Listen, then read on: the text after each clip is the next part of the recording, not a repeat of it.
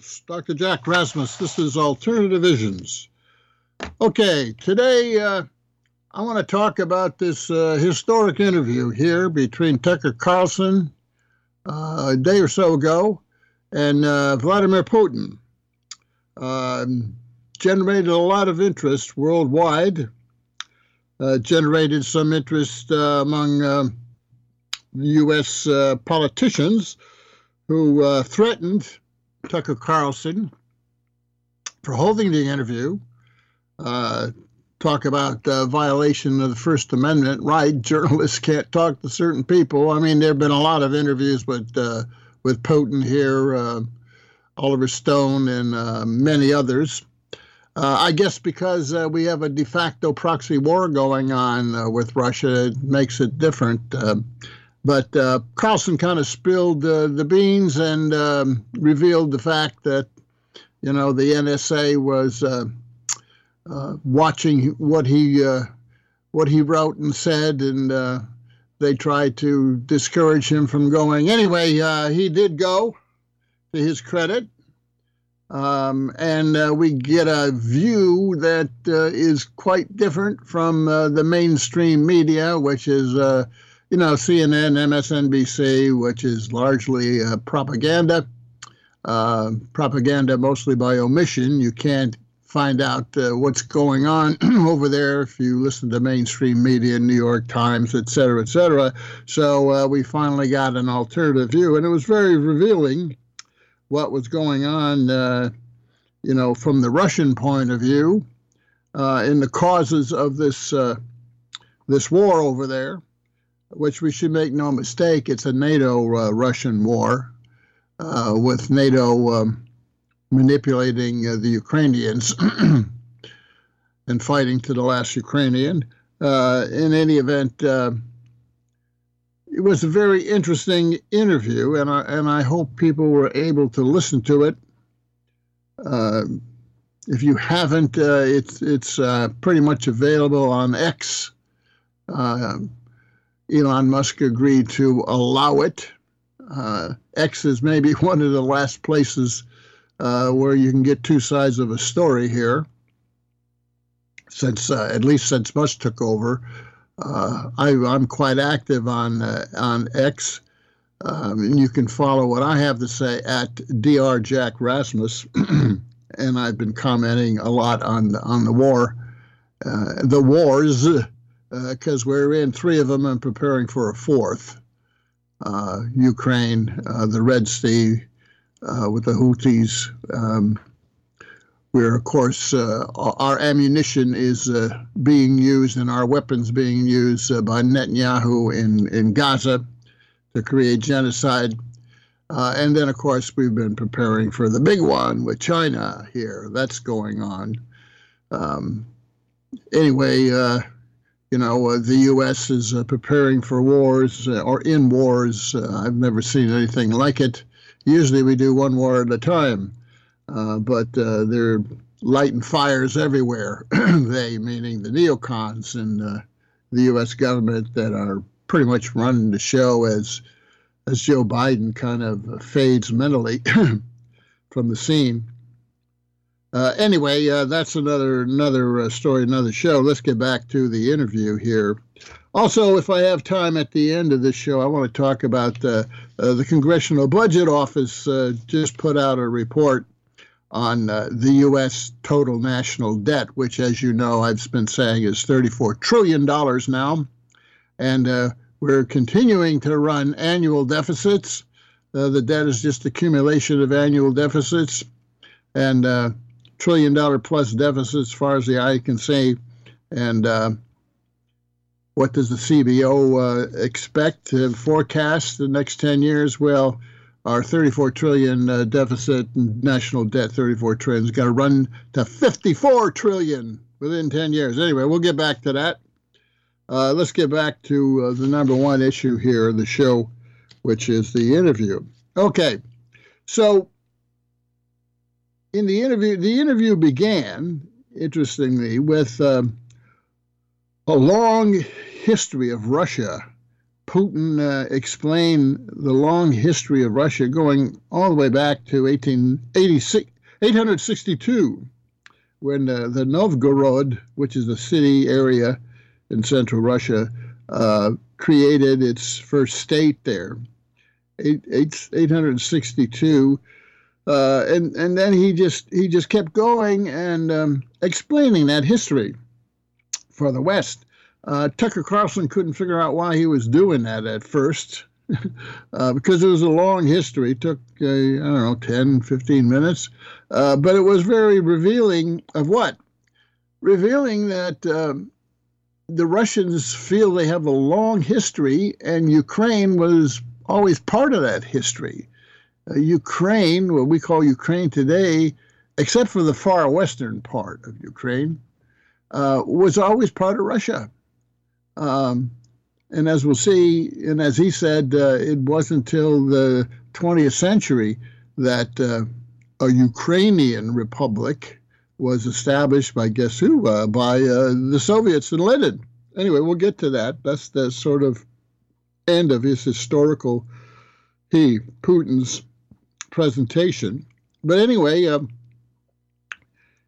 Putin explained how, you know, Kiev and Novog- Nov- Novgorod in the north and Kiev in the south were really united. They were part of uh, the same country there before uh, the 1000 millennia.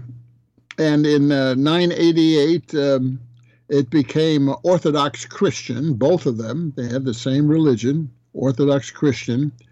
Uh, and then it was split. It got split by uh, the Mongols, what they call the Horde, uh, you know, uh, pl- uh, steppe plains uh, invaders, you know, on horseback. Mongol invasion split the south from Russia for a while.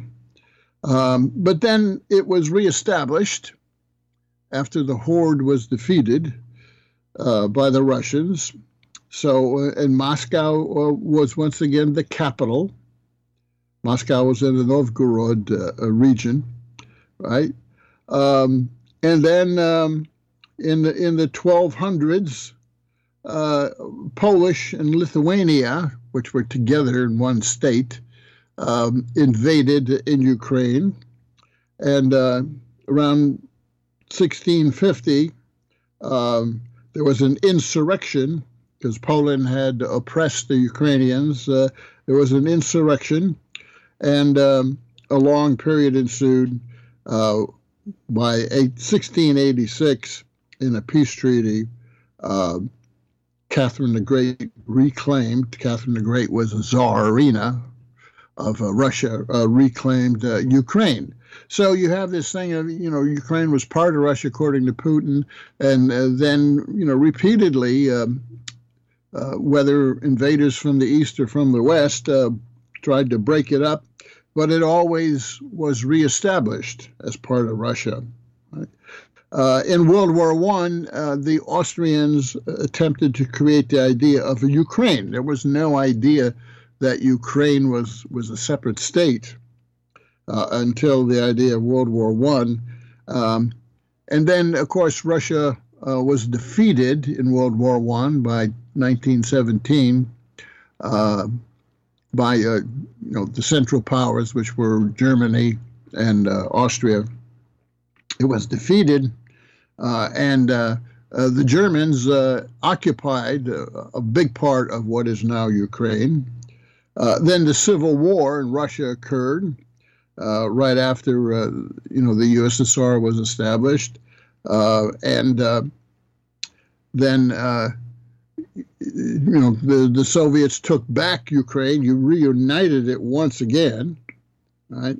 Uh, and there was the treaty in 1921, and part of of Ukraine and part of Russia was given back to Poland and so that area, the point I think Putin was making was that that area was always Russia, except for the far west. The far western part of Ukraine was uh, part of Poland, right?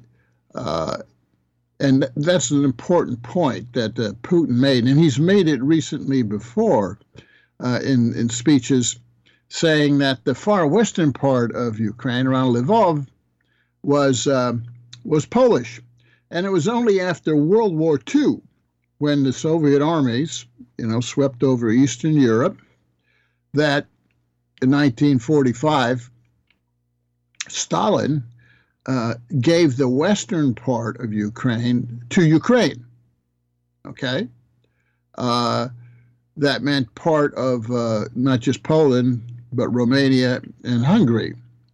They became part of Ukraine because part of the settlement after World War World War II was uh, Poland was given uh, a large part of Germany, Eastern Germany, the whole Silesia area, and uh, much of uh, of, uh, of, East Prussia uh, was given to Poland by Stalin.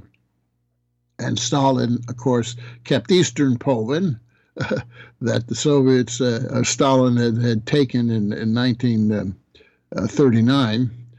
but he gave them an equivalent, a large plot of land there uh, in uh, eastern Germany and the Germans, uh, of course, big exodus, they left, and the Poles took over. Uh, but Stalin took that uh, that bit of Poland in the southeast that was in Lvov, in that area, and gave that to Ukraine. Now, Ukraine was created uh, by Lenin, and uh, the Ukraine was. Um, was defined by Lenin. It didn't include Crimea, though. In 1921, uh, the Soviets created all these uh, republics, these Soviet republics, and the USSR was part of a um, federation of these republics. Okay? Uh, and Ukraine was made a republic, uh, just like uh, there was a Russian republic and uh, uh, other republics, you know, Baltic republics, you know, Estonian Republic and Latvian Republic, Lithuanian Republic, and then in, you know, out there in the Middle East, there, uh, Kazakh Republic, etc. so Ukraine uh, was really created as a separate state um, by the Soviets themselves. And that's historical fact that actually happened. But it never included Crimea, you see. Crimea was, quote, given to Ukraine, put under its jurisdiction uh, by uh, uh, Khrushchev in 1956. Uh, they added uh, Crimea to Ukraine, but Crimea was never uh, part of Ukraine, neither was Odessa. Um, and it was the point he was making that his he Putin was historically this had always been Ukrainian Ukrainian land has always been part of Russia. Um, Putin in other speeches had talked about the the, the three great Rus peoples, uh, which were uh, you know Russian and Ukrainian. Uh, and uh, Belarusian, or what were called White Russian. These are the three great uh, Russian um, peoples, and they should be reunited again uh, under one Russian uh, state, as it had been for so much of, of the history uh, in that area. They were all Slavic, they're all Orthodox Christians. The culture is the same, the language is virtually the same, um, traditions are the same. Uh, in any event, um, that's what he had said before, and he kind of reiterated this. So, this long historical presentation by Putin was really uh, to create uh, the understanding that Ukraine had always been part of Russia, except for that far western point. And by the way, if I can digress again, uh, in previous speeches uh, recently, uh, Putin has has kind of uh, dangled uh, the idea uh, publicly that um, those western, far western parts of Ukraine, being part, you know, originally of Poland and Romania and so forth until Stalin took him and put him in Ukraine. Uh, you know, he and the Russians don't have, really have any interest in that. Uh, they want to unite the Russian-speaking, Slavic-speaking peoples, and uh, it seems like uh, he's saying they're not really part of this great uh, Rus nation of these three peoples, and that if they want to go, they can go back to where they were. I mean, that was interesting, kind of splitting the West, uh, Poland, and so forth, because Poland wants them back, no doubt about it. So does Romania. By the way, Moldova uh, was part of Romania, and that was uh, created separately by Stalin as a buffer uh, state uh, between uh, Ukraine and Romania. so, um, very interesting point that he kind of reiterated in this in this speech in this historical part uh, that uh, that's not really Russia, and uh, you know if you West really want them, you know I mean, we can talk about that. Uh, so we'll see where that goes. Uh, by the way, Poland seems to be pulling away from aid to Ukraine, uh, so you know that may have stoked some fires there among those East European NATO nations uh, to uh, agree if there were any security agreement across uh, Europe, which doesn't look likely.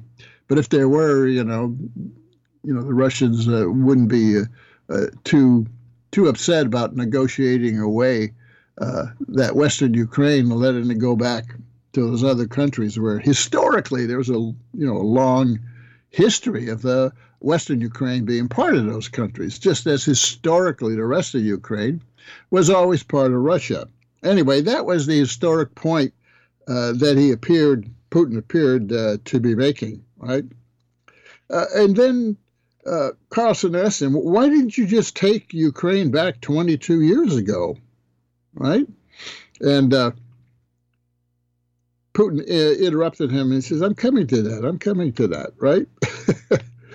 okay, so we have this long history and there was a reason for him, Putin, going through all this uh, explanation uh, to make the point that I've just said that uh Western Western Ukraine uh, was always part of Poland, but the rest of uh, Ukraine was always part of Russia, and Ukraine is not a separate state. Really, it was created by Lenin, and Crimea was never even part of it until 1956, right? Uh, so anyway, uh, he then asks, uh, uh he meaning uh, Carlson, right? Then asked uh, about what happened in 1991. And in other words, that was the year when the USSR imploded, right? and pretty much uh, Putin said, well, look, you know, it imploded because Russian leaders agreed to end uh, the USSR, right?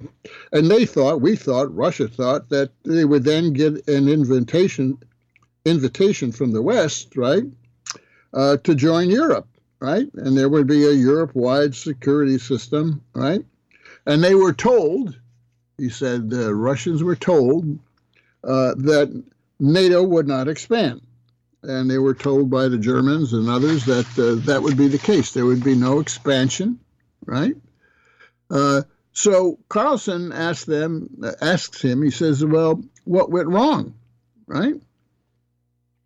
Uh, he said, "Well, we expected uh, uh, to be welcomed, but Putin said, quote, you tricked us." And nine waves of expansion, NATO expansion, followed. And then Putin says, uh, uh, quote, we are bourgeois now. In other words, you know, this isn't communism. Why, why did you push east? You know, we wanted to join you. We were bourgeois. We're capitalists. We're not uh, uh, communist anymore. Uh, and he said Boris Yeltsin, who was the president in 1992 of Russia when uh, Russian Federation when the USSR collapsed, right? Yeltsin said, uh, "Let us in." right? But then what the U.S. did was to say no, and then it went and attacked Serbia, you know, it, it broke up uh, NATO, played this role, found this new role, br- breaking up uh, Yugoslavia, uh, which of course it did, right?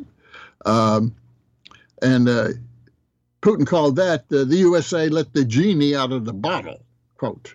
Well, that was kind of like he said, look, this is this is NATO's new role that it saw itself, you know, to push and expand. Uh, and of course, the first act was to break up Yugoslavia and to bring those countries, except for Serbia, uh, into. I think Bosnia Herzegovina is not part of uh, NATO as well, right? And then he explained. He he described. He Putin described uh, uh, when he was president, first president in 2000, right? He still tried to restore relations between uh, uh, Russia and and uh, Europe and the U.S. And he described he, a meeting he had with Bill Clinton, and uh, he he explained, Putin explained that that do you think Russia could join NATO? So in 2000, it was interested in joining NATO right? And he said that Clinton told him, possibly, I'll get back to you and let you know. This is at some meeting between the two of them. Um, but later at the dinner, uh, Clinton said, no, no, Russia can't join uh, NATO. In other words, Clinton thought it was a possibly good idea, but then he went and talked with somebody, and somebody told him no. Uh, and he came back and carried the message. Makes you wonder, you know, how uh, how independent Clinton was, especially uh, uh, after 1998 or nine, I think, when he got caught with his zipper open, right? And they almost impe- well, they impeached him, but they couldn't convict him. Um, that uh, you know, he Clinton was pretty much uh, whatever uh, anyone wanted, he would agree to it uh, especially the neocons. You see, the neocons in the U.S. got their their toehold uh, into U.S. government and foreign policy during Clinton. Clinton let let them in, and then of course they solidified that once Bush Jr. Uh, got in with Cheney and Wolfowitz and all those guys. Right. Uh, the point was um, you know, there was Russia was interested in joining NATO as part of a Europe-wide uh, security agreement that is at the heart of a, what a lot of Russia is doing, particularly in Ukraine. Uh, they feel their security is is really being threatened by this NATO march east, right? Um, of course, the march east, these five waves of NATO uh, that Putin refers to, begin in 1999. That was the first wave. I think Poland uh, was in that wave, and then uh, uh, others were added. Other countries, the Baltics, and during Bush, and uh, the uh, southern southern Romania, Bulgaria, those were added to to to NATO, right? Right. Uh, and then uh, Carlson asked him, Would you have joined NATO if Clinton had said yes? Uh, and then Putin sort of danced around that by saying, uh, no means no. In other words, without saying yes, him saying yes or no, he said that uh, NATO said no. So it, it's really not a, a question he would say, right? Uh, and then Carlson asked him, well, why do you think the West refused Russia, right? Um, he said, well, we just weren't welcome, Putin said, right?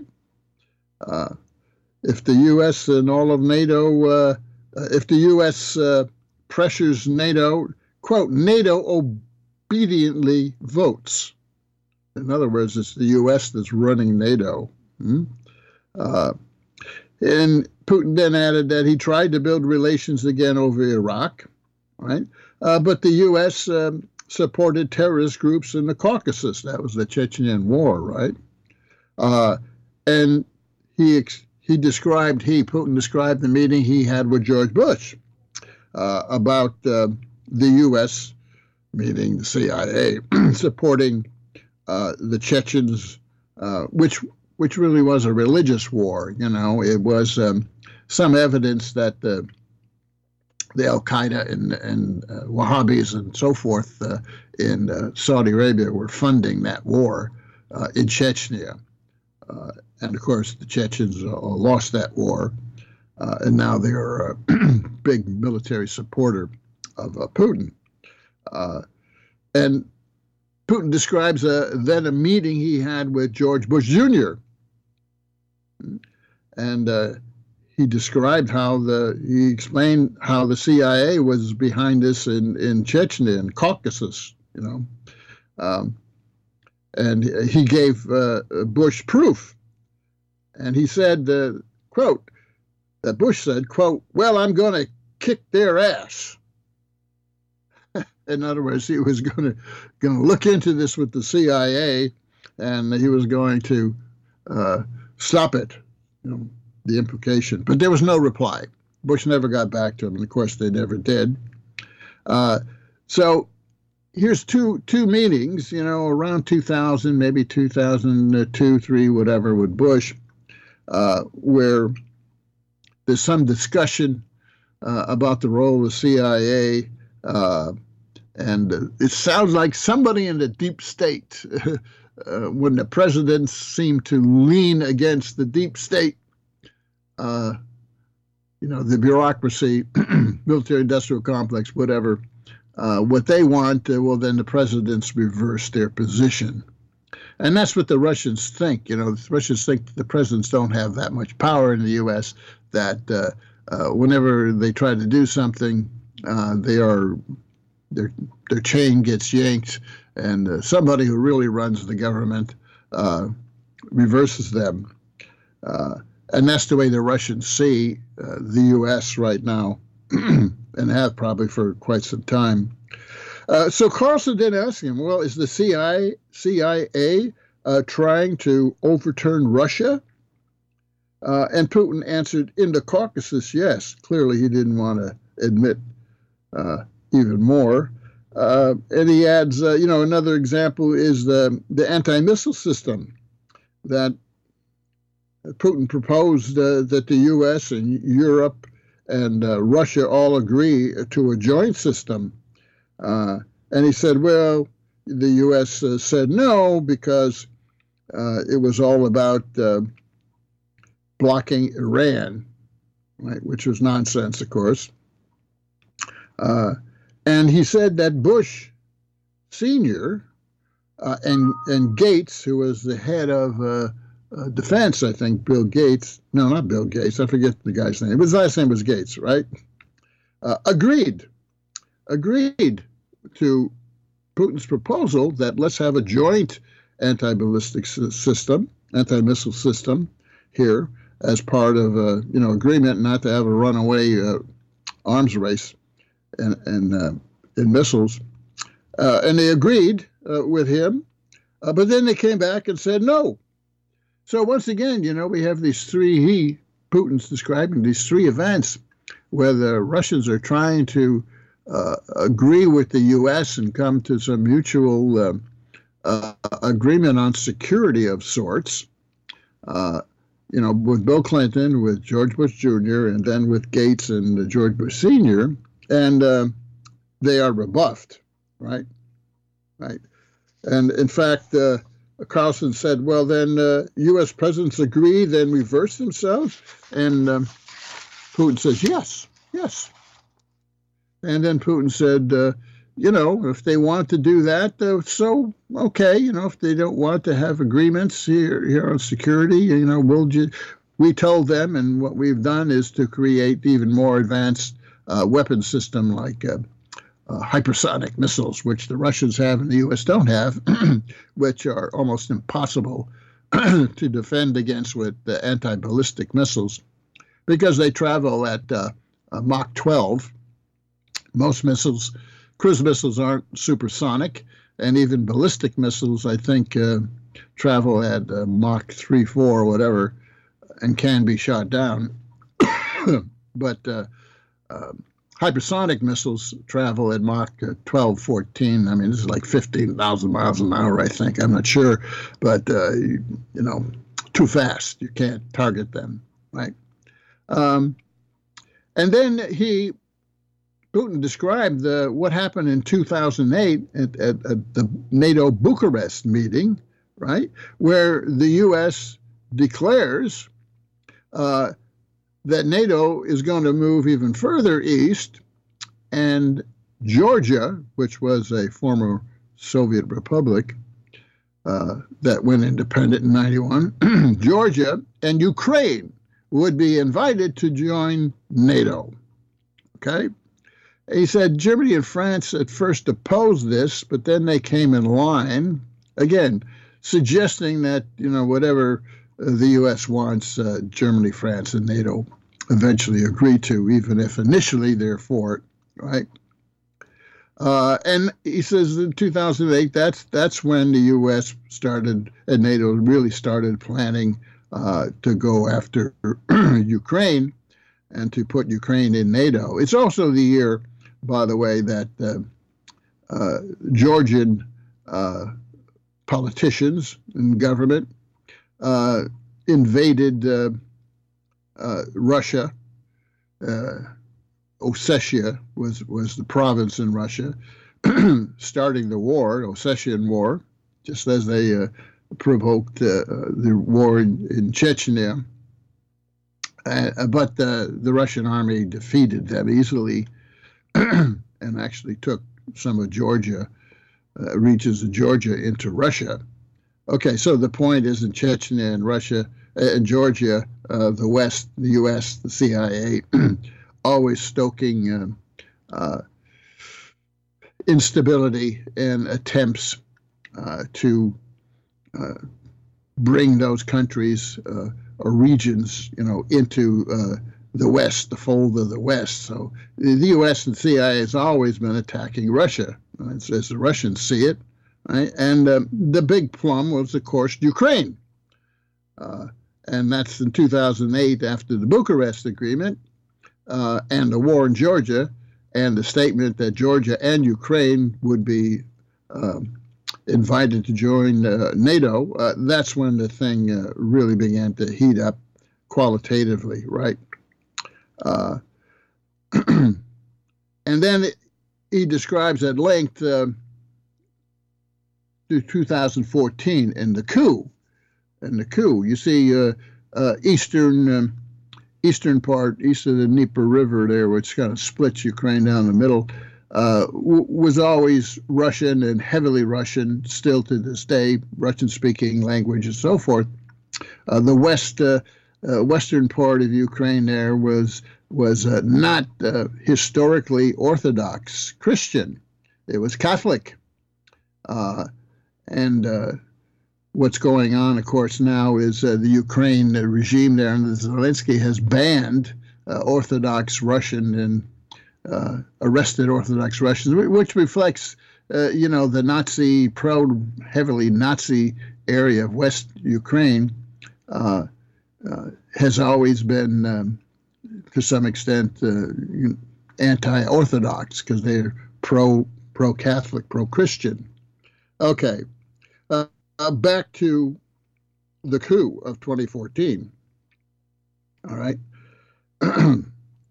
uh, in 2008, the doors were open to NATO in Ukraine, right? And in 2014, there was the, the coup um, with the backing of CIA, he says, Putin says, right? Uh, and he says uh, they achieved, they, NATO, achieved their goal of uh, taking over Ukraine, but it was a big mistake, he says, right? He said uh, um, CIA did its job, quote, the coup, right? Uh, but he said uh, it could have all been done legally. Putin says that. In other words, why did you do a coup? Uh, you know, uh, you could have won the election. In fact, the election was so close. And uh, even though it appeared that election, which was never finalized in 2013, it appeared that uh, the pro-Western candidate, uh, I'm not sure it was Yanukovych or Yushchenko, I forget the name, um, actually may have won. It was disputed. You see, it was so close it was disputed. The eastern part of Ukraine always voted for the pro Russian candidate. The western part of Ukraine voted for the pro let's join Europe, EU uh, candidate. Uh, but it appears uh, that there were, uh, it was so close that it was agreed by, by, the participants in, in, the like the candidates to hold a third runoff, which isn't called for, he said, in, in the Ukrainian constitution at the time. And, you know, they may have been able to win clearly in the third election, but they didn't want to wait. Uh, Victoria Nuland, and he refers to her indirectly, uh, but he did say uh, she she bragged uh, five spent U.S. CIA spent five billion dollars in funding the street thugs, the neo Nazis, uh, to create the coup uh, in 2014, which is that exactly what happened. In other words, it looked like uh, they might have been they, uh, the pro-Western faction there in Ukraine, might have been able to achieve this all legally, uh, but they didn't want to wait, uh, and they uh, because these these elections had been seesawing since 2005. You see, in, in Ukraine, 2010, you know, bare a majority for the pro-Russian, bare majority for the pro pro EU, and back and forth, uh, reflecting the fact that the country has always been split politically. But the pro-Russian candidate uh, wanted to play both sides. In other words, wanted to have continuing economic relations with Russia and um, begin economic relations uh, and greater integration with Western Europe. He wanted to do both, but that wasn't good enough uh, for those who led the coup. Uh, they wanted to cut Ukraine off from Russia and pull the whole thing just into the West. Uh, and that was, of course, the CIA Victoria Nuland uh, plan there. so he says it could have been done all legally, right? Um, and uh, he said, Putin said, uh, they simply, quote, they simply let us by the nose. Uh, and then came the event of the Minsk agreement. You know, when that happened, uh, of course, historically, uh, Russia solidified its control of Crimea, took Crimea away from what Khrushchev in 1956 had given it to Ukraine. Uh, and they're all Russian speaking people down there uh, they had a a referendum, and I think 95% voted to uh, go with Ru- go back to Russia, whatever, right? Uh, and then there were, uh, you know, a kind of a war started in 2014 after the coup, uh, and then they had an agreement, and they meaning uh, Russia and uh, the Ukrainian coup government and the West NATO, they had an agreement uh, signed at Minsk, which is the city in uh, Belarus, uh, the Minsk Agreement, in which, according to the Minsk Agreement, that the eastern provinces uh, would remain part of Ukraine, but would have this kind of in, independence, right? But it'd be part of Ukraine, right? Uh, but he, but he said uh, uh, Putin said, uh, you know, the new regime wanted to uh, resolve this issue militarily, right? And as he said, the Ukraine started a war in 2014 against its breakaway provinces, uh, but we in 22, 2022 tried to stop it. So he's describing the special military operation as an attempt to uh, end the war that began in 2014, right? Um, and then there was a series of questions by Carlson uh, about Nazification in the government. And uh, basically, uh, uh Putin makes it clear uh, that the goal now is to denazify the government, the Ukraine government, right? Uh, and he described how when the SMO uh, began in February 2022, uh, the Russians uh, uh, surrounded Ukraine. In other words, they, quote, invaded on a whole number of fronts, 1,500 miles uh, at least. they only had 190,000 troops, by the way, which is clearly no way 190,000 troops could, quote, conquer Ukraine or take uh, Kiev, the city. It was all intended to get the Kiev and the Zelensky government uh, back to the bargaining table, right, to discuss it, which they did. And this meeting was held in Istanbul. Uh, and they had an agreement, and it was signed by uh, the Ukrainian um, uh, negotiator. Uh, I forget his name. Uh, and as part of that agreement, those Donbass provinces would remain in Ukraine. And quid pro quo, the Ukrainians would not join NATO. You see, that was the whole thing. Give these people in these provinces uh, some degree of autonomy, but they would still be part of Ukraine. And the Ukrainians agreed to it. But as he described it, and we all know, uh, once that tentative agreement had been reached and even initially signed, uh, Boris Johnson, on behalf of UK, uh, U, US, uh, and NATO, flies in uh, quickly into Kiev and he tells Zelensky, no, you got to throw that away. Uh, we can defeat Russia. We will give you all the arms you need, and you don't have to agree to this uh, compromise with Russia. Uh, and that's exactly what, what happened, right?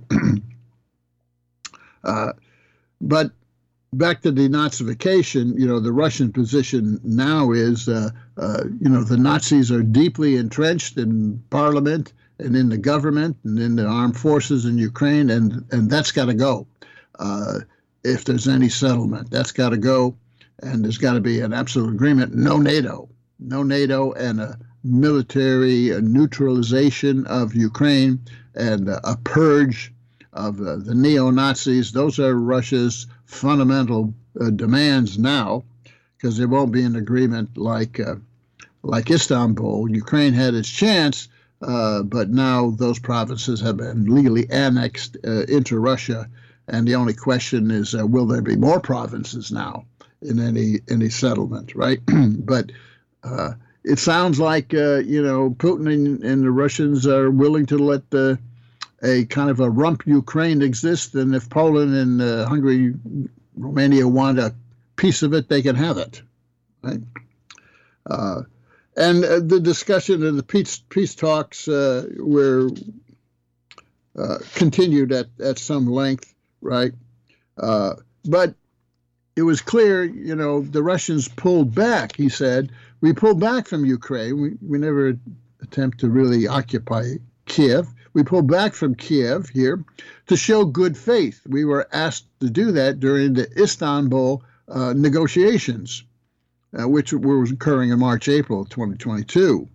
Uh, and uh, then Ukraine took advantage of that and pretty much attacked as Russia was had withdrawn, uh, starting to withdraw for around Kiev in the north, and they attacked, and uh, they rolled the Russians back to the Donbass, and the Russians then solidified their control, uh, and then of course the real war was on, right, right, and he called this uh, uh, a mistake of historic proportions. Mistake of historic proportions.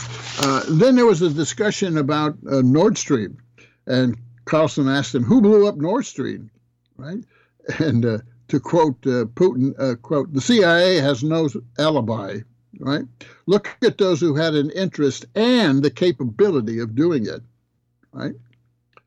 Um, the beneficiaries are American institutions. In other words, referring to uh, American corporations here, right?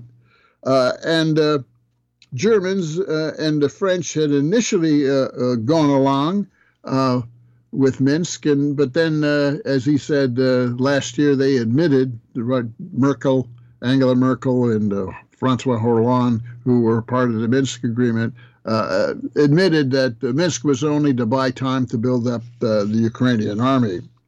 Uh, so, time and time again, uh, the, Ukraine, uh, the, the NATO European allies uh, seem to be obedient in doing whatever eventually the U.S. wants, right? And he was asked, uh, he Carlson asked him, you know, uh, why was why is Germany silent when it's uh, Nord Stream was was blown up, and Putin answered, uh, "The German leaders uh, uh, are driven by interests to collaborate with the West rather than the interest of the German people." Right? And he, he said, There's other pipelines that still exist, Putin said, uh, but you guys closed them down. No, we're willing to open them up again whenever you want. And then an important discussion uh, got to the role of the sanctions, which means the role of the US dollar, right? Uh, pretty clearly, as we see now, and everyone's writing about, the sanctions uh, have accelerated this trend of uh, of China, Russia, the BRICS, you know, those five BRICS, which is an acronym for uh, Brazil, Russia, India, China, and South Africa, joined in a kind of economic federation. Uh, that's existed for some time, uh, but now it's expanding rapidly, and five um, uh, oil producing Middle East countries have joined. And uh, Putin is now the chair of the BRICS, and their next meeting is at the uh, end of this year and 34 other countries have petitioned to join uh, the BRICS. And what this all means uh, is that uh, the role of the dollar is uh, has been greatly undermined by the sanctions and the war policies of the Biden administration, uh, because the BRICS uh, will come up with their own currency solution. and their own IMF like institution and their own um, international payment system uh, other than the SWIFT system, which is the U.S. system.